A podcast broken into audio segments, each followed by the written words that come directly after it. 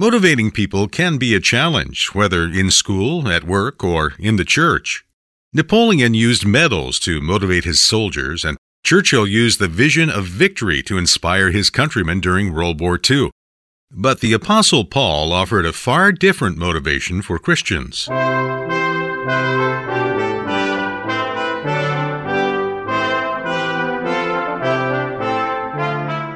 Welcome to the Bible Study Hour, a radio and internet broadcast with Dr. James Boice, preparing you to think and act biblically.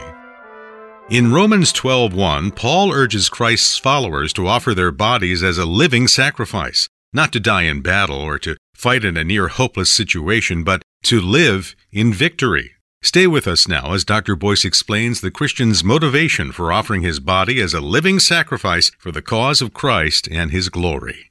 We're talking today about motivation for living the Christian life, and I want to begin by asking a general question that regards motivation. What is it that motivates people to achieve all they can achieve, or to use the slogan that the Army uses for recruitment to be all they can be? A lot of different answers to that, of course. One of the worst motivators is money. Anybody who's studied that knows that you don't motivate people well simply by promising them more money, but there are things that do motivate people. One of them is a challenge. Dale Carnegie, in How to Win Friends and Influence People, tells of a story that illustrates that. There was a mill manager who was having a great deal of trouble getting the men to produce.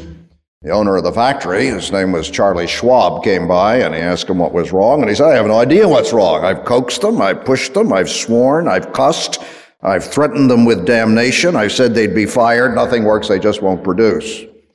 So Charlie Schwab said, How many heats did the men produce in the day shift today? And the mill manager said, Six picked up a piece of chalk. He wrote a great big six on the ground, and then he didn't say anything else. He just walked off. That evening, the night shift came in. They said, What's that big six doing there on the ground? The mill manager said, Well, the big boss was here today. He asked how many heats the day shift made. I told him six, and he wrote it down. Well, they worked hard that night, and by the time the night shift was over, they'd rubbed out the six and wrote a seven. The day shift came in the next morning. I saw the seven. They said, So the night shift thinks it's better than the day shift, does it? They worked as hard as they possibly could. And by the end of that day, they had wiped out the seven and they wrote a 10. Now, Charlie Schwab had achieved a 66% increase in productivity for the day shift in just 24 hours simply by throwing down a challenge. That is one way to do it. Napoleon, the French general, said the way you motivate men is by trinkets. What he meant by that is you give them medals that soldiers would be willing to die, risk their life on the battlefield so they could wear a medal that they could say had been pinned upon them by the emperor. Be proud of that. Winston Churchill, another great leader, led the British during the Second World War motivated people by a vision. He had a vision of victory. Nothing was going to shake that. It was contagious, and he shared it with people by very moving words. We think of some of them blood, toil, tears, and sweat. That's what he offered them. Had a great speech about victory. Victory, victory at all costs. Victory in spite of all terror. Victory, however long and hard the road may be. He spoke of their finest hour. Some of those phrases linger in our memory. Now, the question I'm asking is what is it that motivates Christians to live a Christian life? Or let's put it in the terms of Romans 12:1. That's what we're studying. Paul calls upon us to offer our bodies as living sacrifices to God. What is it that would cause anybody to offer their body as a living sacrifice to God? If you and I were as rational as we think we are and sometimes claim to be, we wouldn't need any urging at all to do that. We'd say to ourselves, well, we're made by God. We belong to Him. And moreover, He has redeemed us in Jesus Christ. He's forgiven us our sin. He's given us new life. He takes care of us in this life, and He has certainly given us opportunities to serve. He makes the work meaningful. All of that is perfectly good reason why we ought to serve Him wholeheartedly. But you and I aren't that rational, and we don't often think that way, and so we do need urging. And so that's what Paul does in Romans 12:1. He gives urging. That's what the words say. Therefore I urge you brothers And then he adds, in view of God's mercy. That's the motivation. Romans 12:1 is an amazing verse. It's one of those verses of scripture and it's part of a section of scripture, the second verse taken with it, that's literally packed with meaning. I've been trying to unpack it. We've been looking at it more or less word by word. We looked at the word therefore first. We saw that it doesn't just stand in isolation there. It's linked up with everything that goes before. What Paul is talking about here follows naturally as the application of all the doctrine that he's talked about in the first 11 chapters. Then we looked at the word sacrifice. We saw that it deals with this great paradox of the Christian life, that the way to live is by dying. Not literal physical death, of course, but dying to self and self-interest. The happy people, the worthwhile people, are those who are not living for themselves. The whole world is living for itself. But the happy people are those who don't live for themselves, but live for others. And so we looked at the matter of sacrifice. And then we looked at the kind of sacrifice, the nature of the sacrifice. What kind of a sacrifice are we talking about? And we saw, first of all, it's a living sacrifice. That was a novel idea in Paul's day because sacrifices were always dead. And now he's talking about a living sacrifice. That's what he wants us to be. And furthermore, it's the sacrifice of our bodies, not just some abstract thing. He actually wants us to give the parts of our bodies to God to live for Him. So we use our eyes to see what He would have us see, and our tongues to say what He have us speak, and our ears to hear what He would have us hear, and our hands to do what He would have us do, and so on. And then we saw that it also has to be holy. The parts of our body and our sacrifice, that has to be holy unto God. Any other sacrifice is unworthy of the thrice holy God. And we saw that if we do that, well, then that sacrifice will be acceptable to Him, and we will find His will for us acceptable as well. All of that we've seen so far. We're just getting into it. Now we come to motivation. We say, what is the motivation? And the motivation, as I've already pointed out, is the mercy or mercies of God. In the Greek text, the word is actually plural. That's why in the authorized or King James Version, if you have that, you'll find that it's translated that way by the mercies of God. I don't know why the New International Version made it singular, because what it's really talking about is God's manifold mercies. A way of saying, I urge you to give yourself to God as a living sacrifice because of God's many, many mercies to you. Now, that's entirely different from the way the world thinks. The world never understands Christian motivation, and the world assumes that the reason you ought to live a good life, if you live a good life at all, is because, well, if uh, you don't live a good life, you'll get in trouble. Or perhaps it will be a little more noble than that. The world might say, well, because it's good for you. You have bad habits, they hurt you physically, and maybe in other ways. You have good habits, they help you. That's what the world can say. But when it thinks of Christians' motivation, it really doesn't understand where we're coming from. J.I. Packer, in that book I mentioned the last time, Rediscovering Holiness, I commend it to you, it's a good one, begins to talk about the world's lack of understanding at this point. He says the secular world never understands Christian motivation. Faced with the question of what makes Christians tick, unbelievers maintain that Christianity is practiced only out of self serving purposes.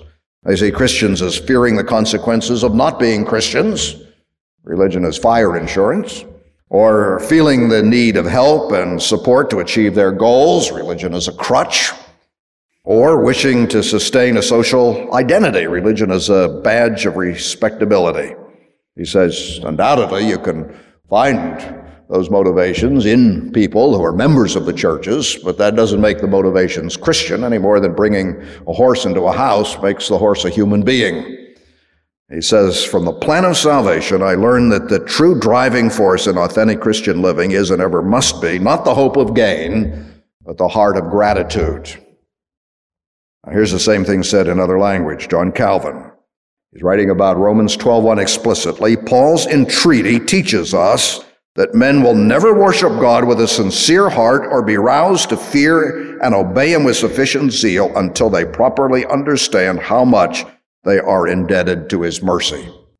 The mercy is the motivation. What is mercy? We've already looked at it because we've already seen it in our studies. Paul discusses it at some length in the ninth chapter of Romans. He does it in the context of God's election and reprobation. It's because God chooses to be merciful to whom he will be merciful.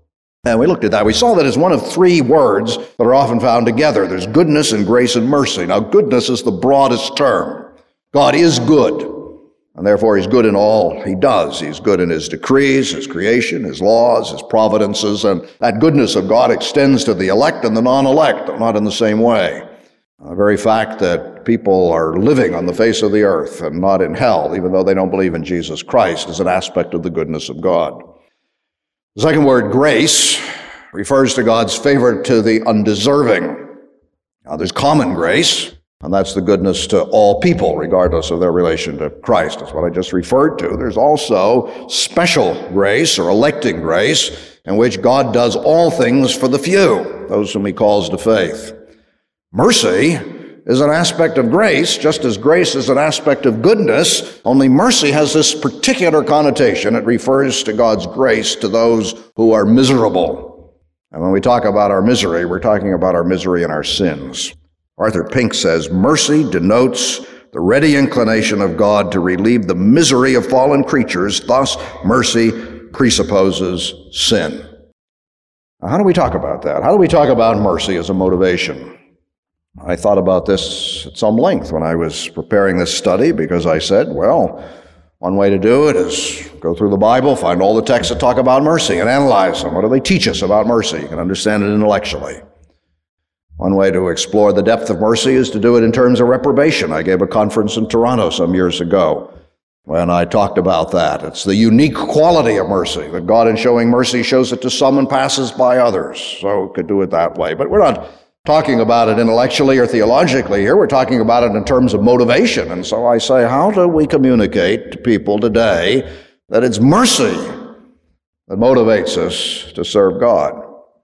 I think the best way to do that is by illustrations or examples. I want to give you three of them one from the Old Testament, a second one from the New Testament, and then a third one from church history. The Old Testament example is the example of Adam. Now, you know his story. God had told him before the fall that he was not to eat of the tree of the knowledge of good and evil, because God said, when you eat of that, you're going to die. The Hebrew text literally says, and the King James Bible reflects that, on the day you eat of it, you'll surely die. So there was the warning against eating, and there was the penalty if they should. Now we know that Adam and Eve did that, and so when God came to them in the garden for reckoning and for judgment, they were quite naturally terrified. You and I would have been terrified too. Adam and Eve hid in the shrubbery of the garden. God called them out, Where are you? And Adam finally came forth and he said, Well, I was naked, and so I hid. And God began the interrogation. Who told you you were naked? Did you eat of the tree I told you not to eat from? God knew it, of course. And Adam had to confess it. He said, I did. But then he tried to shift the blame. He said, The woman you gave me, she gave me some and I ate. And so God turned to the woman. He said, What have you done? She said, Well, the devil made me do it. And then God began to pronounce his judgments, and he began with the serpent, and his judgment upon the serpent was a curse. God said, Cursed are you above all the livestock and all the wild animals. You will crawl on your belly. You will eat dust all the days of your life. And I will put enmity between you and the woman and between your seed and hers. He will crush your head and you will strike his heel. And he turned to the woman and he pronounced a judgment upon her. She'd have pain in childbirth. And that was the beginning also of friction within the marriage, the struggle of the sexes, what we call it. And finally, God came to Adam now, what did Adam expect? God had said, The day in which you eat of it, you'll die. He must have expected the execution of the judgment. He was going to be condemned and die. And here's what God said Cursed, he must have been fearful when he heard that word. Cursed is the ground because of you. Through painful toil, you'll eat of it all the days of your life. It'll produce thorn and thistles for you. You'll eat of the plant of the field by the sweat of your brow. You'll eat your food until you return to the ground, since from it you were taken, for dust you are, and to dust you will return. Now put yourself in Adam's place after he heard those words. You heard God say beforehand, if you eat that tree, you're going to die. Now God had pronounced a judgment, and there was a judgment. Sin always has consequences. But you see, God had not struck him down. Moreover, even in the judgment, there were words that said he was going to go on living because he was going to have to labor all the days of his life to get his living from the ground. Not only that, When God had pronounced the judgment on the serpent, he denounced a redeemer to come, one who would crush the head of Satan. And not only that, immediately after this, God takes animals and kills them and clothes Adam and Eve with their skins, and so he provides a picture of vicarious atonement and imputed righteousness. Because that's what the death of the animals were. It pointed forward to the coming of Jesus Christ, who would die, the innocent for the guilty. And the clothing of our first parents with the skins, that's the righteousness of Jesus Christ imputed to us. You and I don't have any righteousness. All of that done, acted out before Adam. Adam must have been overwhelmed with a sense of God's mercy. He didn't deserve that. What he deserved was death.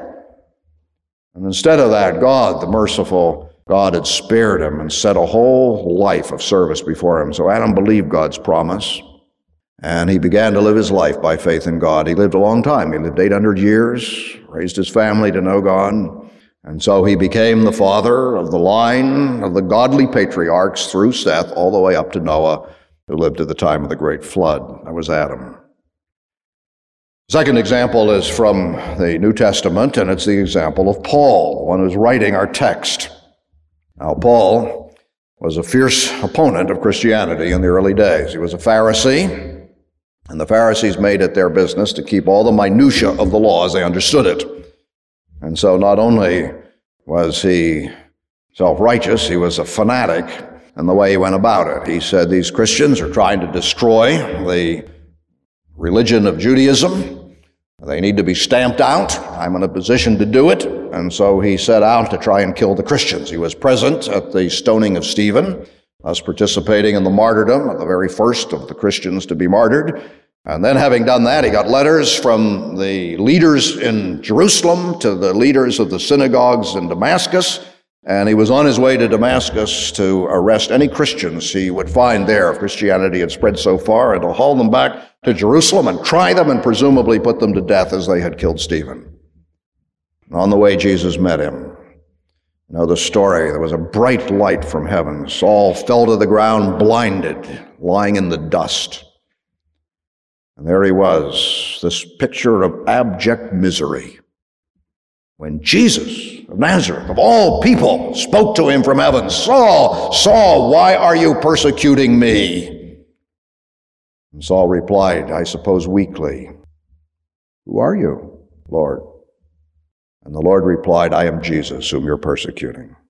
Now put yourself in the shoes of Saul. What must Saul have expected? It's true that God had not promised to strike him down, as he had said he would kill Adam if Adam sinned by eating of the forbidden tree, but Saul had certainly been on the wrong path. He realized that in that moment, these followers of Jesus were the followers of God. He was opposed to all that God was doing. He was even killing the Christians, the ones who followed Jesus and how Jesus had appeared to him. Jesus, the Lord in glory. He must have expected an immediate execution of a judgment. Get out of my way, Saul. You've been persecuting my people. I'm going to defend them. Off with you. But instead of that, Jesus said, Now I'm sending you into Damascus, and you'll be told there what you should do. And a little while later, a disciple named Ananias, one of the people that Saul was going there to Damascus to arrest and have killed, came to him and gave him these words from God You are a chosen instrument to carry God's name before the Gentiles and their kings and before the people of Israel. Was that mercy? It certainly was. Paul never forgot that it was mercy. That's why years later, he wrote to his young co worker Timothy and he said, Here's a trustworthy saying. It deserves full acceptance. Christ Jesus came into the world to save sinners, of whom I am the worst. But for that very reason, I was shown mercy, so that in me, the worst of sinners, Christ Jesus might display his unlimited patience as an example for those who would believe on him and receive eternal life. See, it's because Paul knew he was a sinner, saved by the mercy of God alone, that he gave his body as a living sacrifice to serve God. Now, my third example is John Newton. And you know Newton's story. Newton was raised in a godly home in his very early years. He had a Christian mother, but she died. He went to live with an unbelieving relative who made life miserable for him. He ran away to sea became a merchant seaman, eventually got into the slave trade, and he ended up in Africa. And he says in his autobiography later, there was only one reason why he settled down in Africa, and that was so he might sin his fill. And sin he did. The path of sin is always downhill, and in the case of Newton, downhill meant that eventually he fell into the power of the African wife of the slave trader for whom he was working. She hated all white men and she spewed out her venom upon Newton. He got sick once while the master was inland trying to gather up slaves, and in his sickness, near death, he was badly treated. They didn't feed him for a while, and then when they did, they brought the food in, they threw it on the floor, so it was lying there in the dust, and he had to get down and eat it like a dog. Couldn't touch it with his hands. If he did, they beat him. And they put him in chains at one point. He was actually chained like a slave. Later, he described his state in those days. He said, I was a slave of slaves. He was sick, emaciated, weak, He almost died, but he managed to get away, escaped. He got to the shore. You see, he'd escaped the slavery externally, but still he was a slave to sin. And so he got back into the slave trade again. They would take the slaves across the ocean and sell them in the New World, and then they'd come back across the North Atlantic. And it was on one of these return trips from the New World that John Newton was miraculously converted. A great storm had overtaken the ship. They were just rickety wooden ships in those days, and the ship was about to fall apart. The water was coming in through the sides. They tore the furniture apart, nailed boards over the openings in the side. They braced the ribbing, and Newton and others were sent down into the hold to pump water. I mean, want a picture of misery, that's it. A man who's been sinning openly, violently all his life, engaged in the horrible slave trade down there in the belly of the ship with the water pouring in, not even able to keep up, sure that's certain he's going to go down to the bottom and he's going to drown. That was Newton.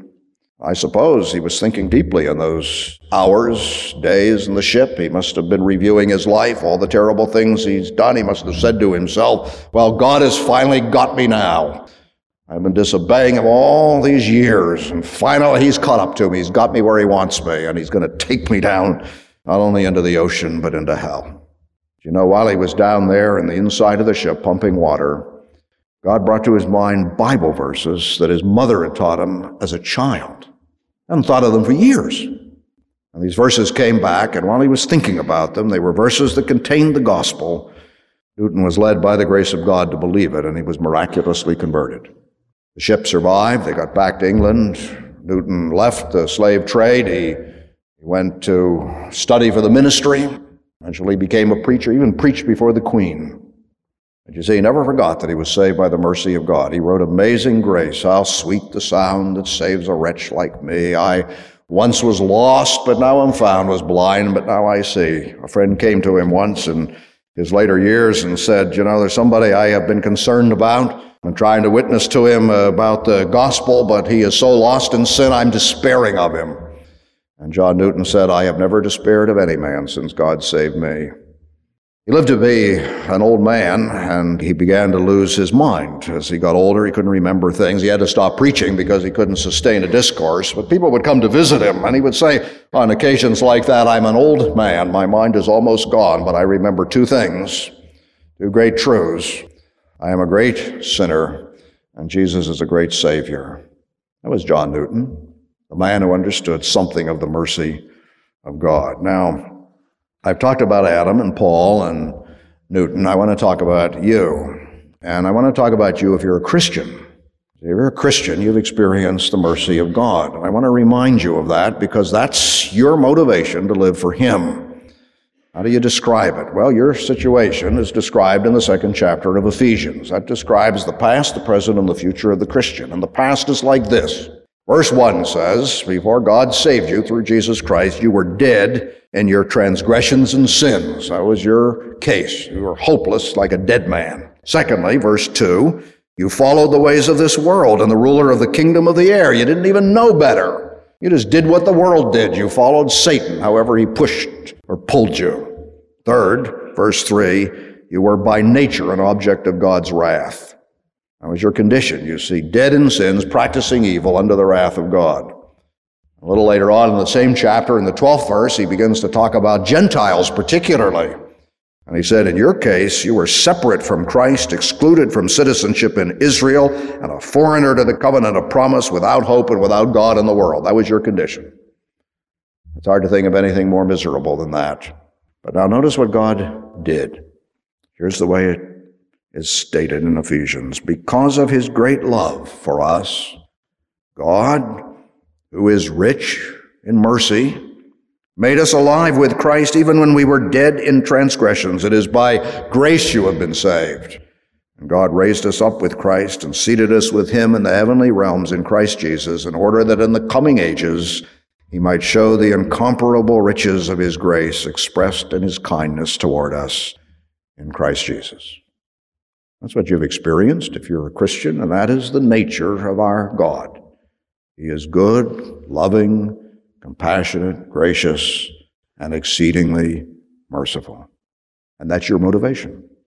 Why should you do anything as hard as giving your body as a living sacrifice to God, holy, that it might be acceptable to Him? The answer is it's because of His mercy, because He's been merciful to you. And if you understand that mercy, you're going to say and say with all your heart, Love so amazing, so divine demands my heart, my soul, my all.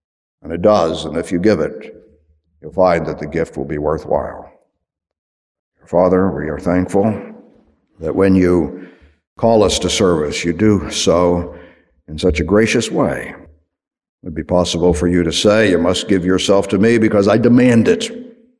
You might say, You must give yourself to me because if you don't, I'll do something awful. But that's not the way it's said. Instead, we are to give ourselves to you because of the mercy which we have found in Christ Jesus, our Savior, the one who has saved us from our sins. Father, grant that a new sense of that mercy might be with us and upon us, each one, might have its proper effect in us, that we, again, each one, might serve you wholeheartedly because you have called us out of sin into life, out of darkness into light that we might serve Jesus. Amen and amen.